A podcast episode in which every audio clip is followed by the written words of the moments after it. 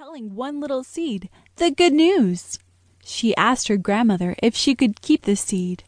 Her grandmother replied, "Yes, if you remember to plant it." On the way home, and all that next week, Valerie told that little seed everything she knew. The following Sunday, on her way home from church, Valerie knew it was time. Before she could change her mind, she rolled down the window and opened her hand that had been tightly clutching that tiny seed. Valerie didn't have to think about where her seed would land. She knew it was in God's hands.